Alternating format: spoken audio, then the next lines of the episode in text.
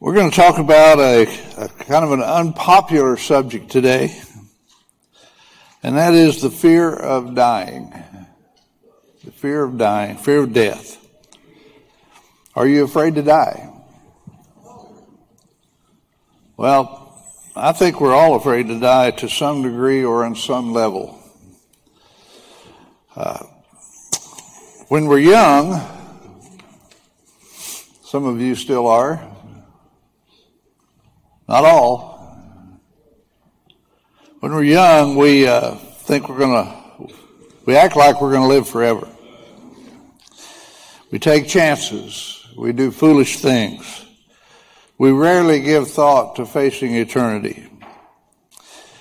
As we age, the inevitability that soon we must face death becomes more and more real to us. I have a good friend he was young, in his 30s. I taught him Bible classes. I saw him trust Christ. He went to the doctor for a checkup. They discovered he had a fast growing tumor. And in two weeks, he was dead. Thankfully, my friend knew the Lord, and he is with Jesus right now.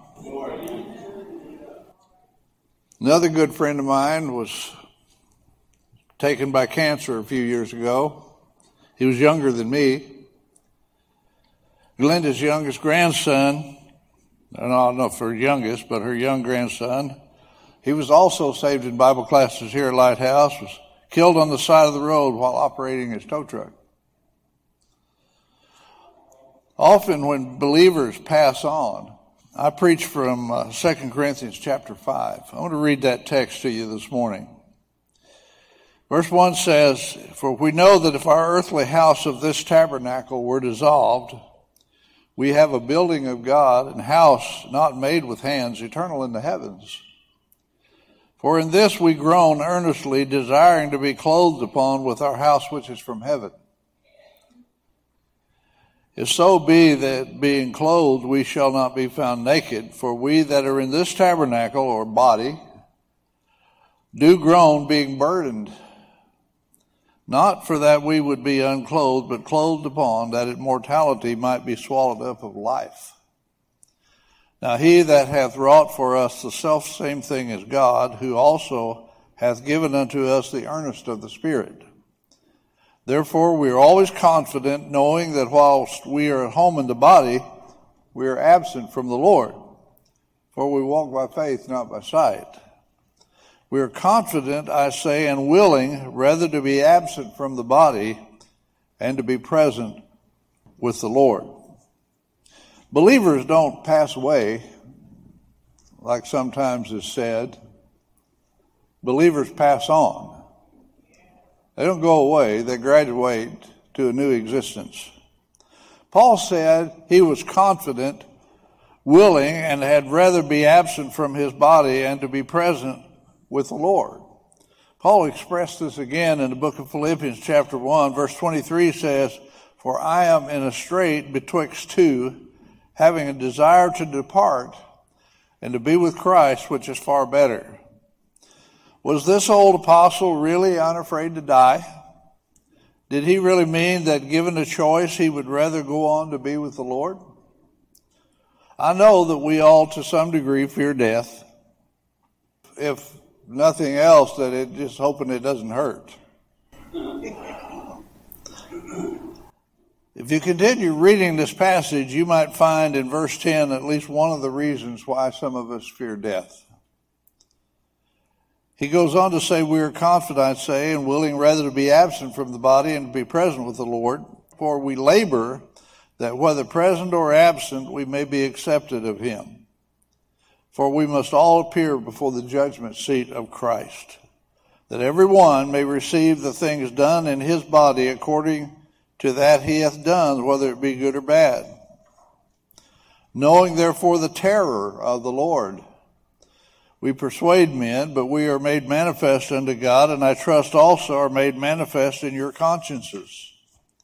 It is commonly preached and taught that when we stand before the Lord in judgment, and that we all will surely do, You're going to stand before the Lord in judgment, either as a believer or as an unbeliever. Two different judgments one for the believer, one for the unbeliever. It's commonly taught that all our sins and failures and our secrets are going to be put on display for everyone to see. Many scriptures are used to teach that all your sins are going to be exposed. Old Testament scriptures, I'll read you a few of them. Numbers 32:23 says, "But if you will not do so, behold, you have sinned against the Lord, and be sure your sin will find you out." Ecclesiastes 12 and 14 says, For God shall bring every work into judgment with every secret thing, whether it be good or whether it be evil. And Psalm 44 verse 20 says, For if we have forgotten the name of God or stretched out our hands to a strange God, shall not God search this out? For he knoweth the secrets of the heart. Many New Testament scriptures are used to present this idea. Mark 4:22 says there's nothing hid which shall not be manifested, neither was anything kept secret, but that it should come abroad. Luke 8, 17 says, For nothing is secret that shall not be made manifest, neither anything hid that shall not be known and come abroad. Luke 12, verse 2 says, For there's nothing covered that shall not be revealed, neither hid that shall not be known. Therefore, whatsoever ye have spoken in darkness shall be heard in the light, and that which you have spoken in the ear in closets shall be proclaimed upon the housetops. This idea has been presented in many different ways. I've heard and read it described as a movie of everything bad you've ever done playing on a giant screen in the background as you stand and face the Lord. Others imagine a giant list of sins continually scrolling on a big screen or even the Lord simply pointing out all those occasions and instances of sin and failure. Let me ask you this question. Who could possibly want to be absent from the body and be present with the Lord knowing that they had to face something like that? Doesn't make a lot of sense, does it? It's no wonder that many believers are afraid to die. If that was going to happen, I think the sentence is about knowing the terror of the Lord might become all too real to us. What about the unsaved? They have every reason to be afraid to die. If you're here and you're not saved or you don't know for sure that you're saved, by the way, if you don't know for sure that you are, I can tell you pretty assuredly you're not. Revelation 20 and verse 11 records the judgment of the unsaved, those who are dead in trespasses and sins. John writes it this way. I saw a great white throne. This is verse 11. And him that sat on it, from whose face the earth and the heaven fled away. And there was found no place for them. And I saw the dead, small and great, stand before God. And the books were opened, and another book was opened, which is the book of life.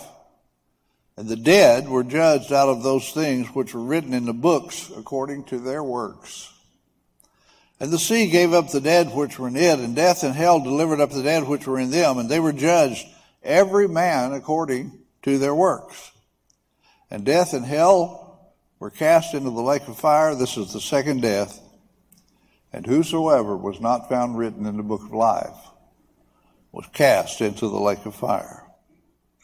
Many believe and teach that those books that are opened that he's talking about there contain a list of all their sins.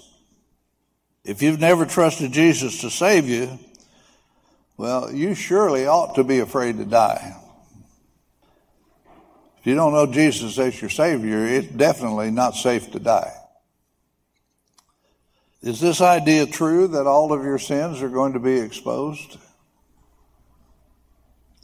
What does the Bible really say? What do the scriptures say? It says that every believer will stand before the judgment seat of Christ. But one might wonder, how could heaven be heaven if the first big piece of eternity is taken up with a giant screen playing all the sins that you've ever committed. I have a hard time believing that we're going to heaven to watch eternity's biggest and worst horrible movie about us that you're going to be the star of. I have some really good news for you. I do. The word gospel means good news, but it's not the only good news. With Jesus as our high priest, we really don't have to worry about a big dirty movie being played about us as we stand before Jesus. Let me read it to you in Hebrews chapter 10. It says, Every priest standeth daily ministering and offering oftentimes the same sacrifices which can never take away sins. But this man, who we talking about? Jesus. You're right, Jesus. But this man, after he had offered one sacrifice for sins forever, sat down on the right hand of God from henceforth expecting till his enemies be made his footstool. For by one offering he hath perfected forever them that are sanctified. Whereof the Holy Ghost also is a witness to us, for after that he said before, This is the covenant that I will make with them after those days. Saith the Lord, I will put my laws into their hearts, and in their minds will I write them, and their sins and iniquities will I remember no more. Amen.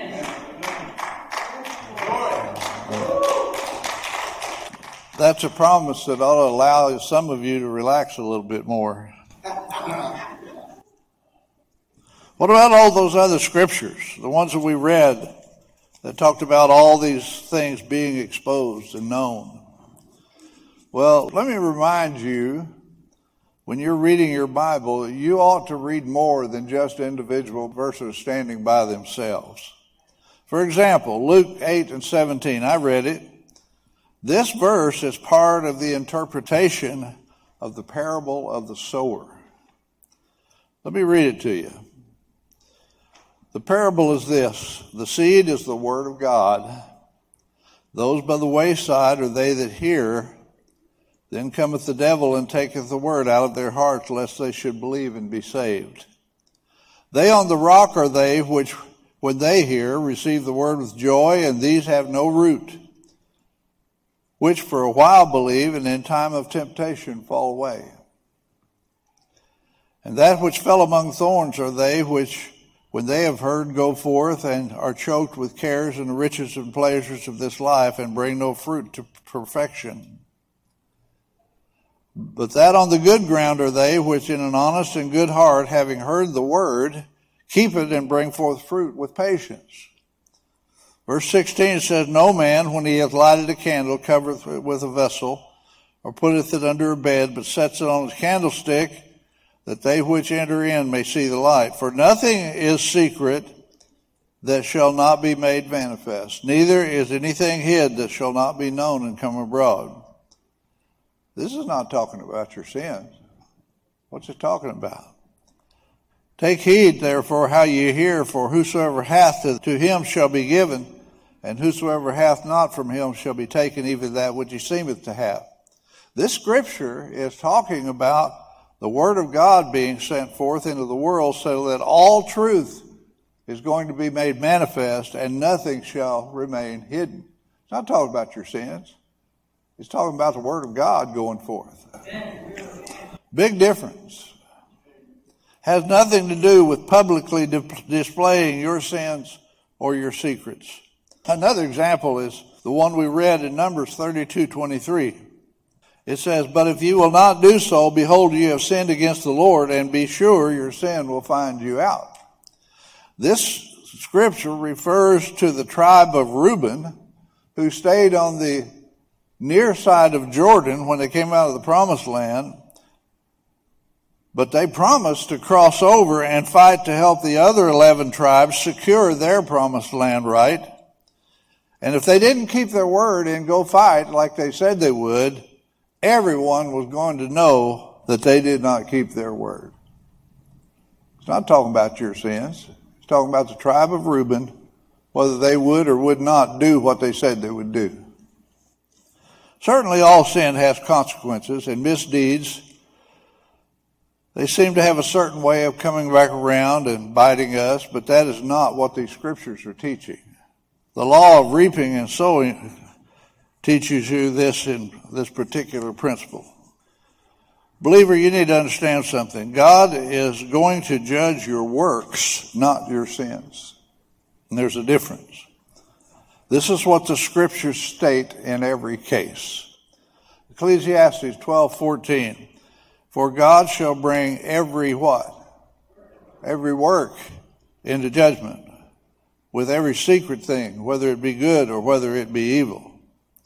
At the judgment seat of Christ, 1 Corinthians 3, 13 through 15 teaches us, every man's work shall be made manifest, for the day shall declare it, because it shall be revealed by fire. And the fire shall try every man's what? Work of what sort it is. If any man's work abide, he hath built thereon. He shall receive a reward. If any man's work shall be burned, he shall suffer loss, but he himself shall be saved, so as yet by fire. Why will God judge our works and not our sins? It's what the Bible says. And I'm delighted to know it. It's exactly what the Bible says. But why? You ever thought about it? It's actually very simple.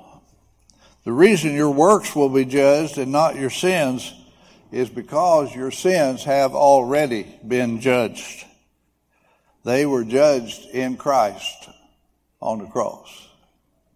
2 Corinthians chapter 5 verse 21 tells us clearly how this works. For he hath made him to be sin for us, who knew no sin, that we might be made the righteousness of God in him. I certainly cannot say this on behalf of those who are lost. Those books that are going to be opened according to which the lost will be judged according to their works, it's not a list of sins. Those books are these 66 right here. The Word of God. Jesus said, Thy Word is truth. And He said, We're going to be judged according to truth. The Bible doesn't tell us to what degree your sins will be exposed before you're cast into the lake of fire. But given where you're headed, I suppose it really doesn't matter much, does it? Why would Jesus really hide our sins? Is that what he's doing? I would definitely concur that some of you would think, isn't there some way I can hide my sins? How many of you would want your past sins to be displayed to everyone. Anybody go along with that? Well, I'm not raising my hand either. There are actually two ways to hide your sins. And you're going to like this. You can let someone introduce you to Jesus.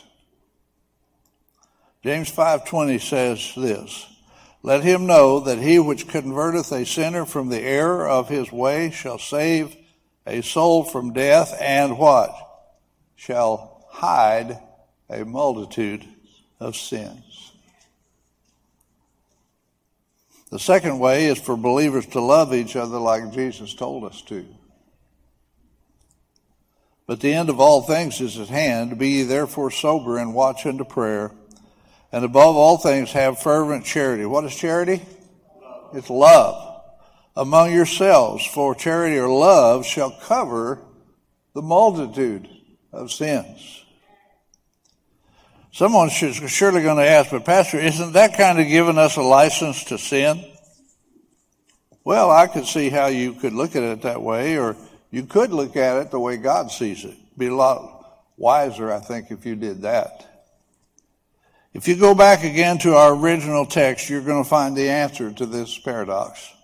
It was in 2 Corinthians 5 and verse 14 where it says, For the love of Christ constraineth us. The love of Christ doesn't give us a license to sin. The love of Christ is what holds us back from our sin. God will not have you resisting sin or serving Him in anything that brings him glory because of fear. God's not going to do that. He's not interested in that. Only what is motivated out of love for Him is of value to Jesus. What you do because you're afraid is worth nothing to the Lord. But what you do out of love for Him, I can't even name the price that that's worth. Paul said in 1 Corinthians 13, For I speak with the tongues of men and of angels, and have not love or charity or love, I am become a sounding brass or tinkling cymbal. Though I have the gift of prophecy, did he? Of course he did. And understand all mysteries and all knowledge. And though I have all faith so that I could remove mountains and have not charity or love, I am nothing. And though I bestow all my goods to feed the poor, and though I give my body to be burned and have not love, it profiteth me nothing. Jesus has removed all the restrictions of judgment for sin, having taken all our punishment for us. You can't lose your salvation. That's taught to us in the Word of God over and over and over and over. It's called everlasting life. It's called eternal life. And the reason it's called that is because it lasts forever, not until you sin again. And also, you don't have some big exposure of your sin coming to fear from the Lord. The Lord's taken all those consequences out of your life. So if you're going to serve Him and you're going to love Him, you're going to have to love Him because of who He is and what He's done for you. First John 4:19 says we love him because he first loved us. When Lisa was editing this, she commented that that's on a coffee cup in the Christian bookstores all over the place. But most of the time says that we love him because he loved us. That's probably a new version. But we love him because he first loved us. That kind of makes a difference, doesn't it?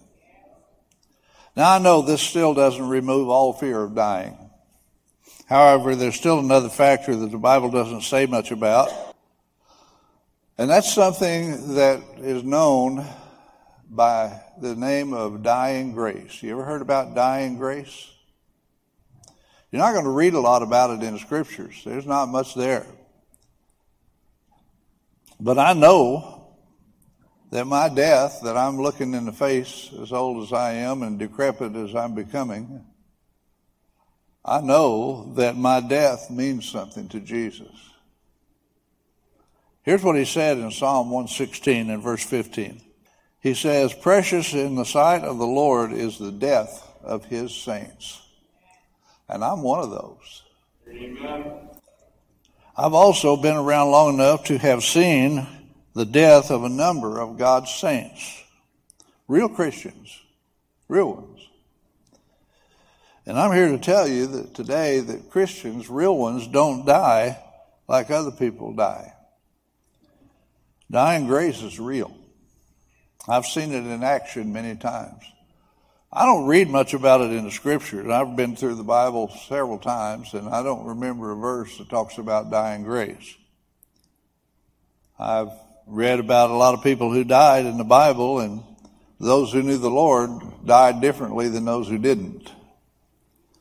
And the people that I've known personally that I've watched pass on over to the other side, those that knew the Lord, didn't go the same way that people without the Lord go.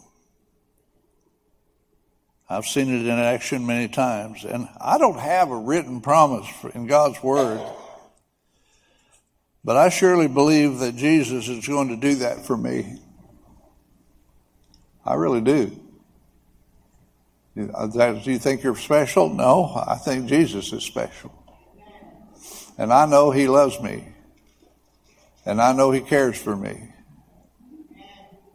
And I have a good idea that when I look death in the eye, which I've done before, but it's coming, I have a really good idea that He's going to be there handling that fear for me. How about you? Do you trust enough in the love of Christ to fearlessly face death? There are some things that a real Christian does need to fear. What is it that's going to be judged? Our works. Sins have already been taken care of, but our works are still up for inspection. Anybody here could raise your hand and say, I'm satisfied that I've served the Lord with all my heart, all my life, and I'm ready to face it? I know I've got some people I'm going to get to introduce to Jesus. I've already done that actually. And I know those are good works. And I've served him faithfully as your pastor. But I'm still a sinner. And there's two kinds of sin. One is the things you shouldn't do that you've done anyway. And the other is the things that you failed to do that you should have done. And I'm a little nervous about that category.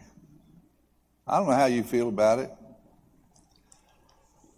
I preach this message today uh, with direction from the Lord, and the hope I think is that it'll give you some comfort, and that you may should maybe could worry about things that matter and not worry about things that don't.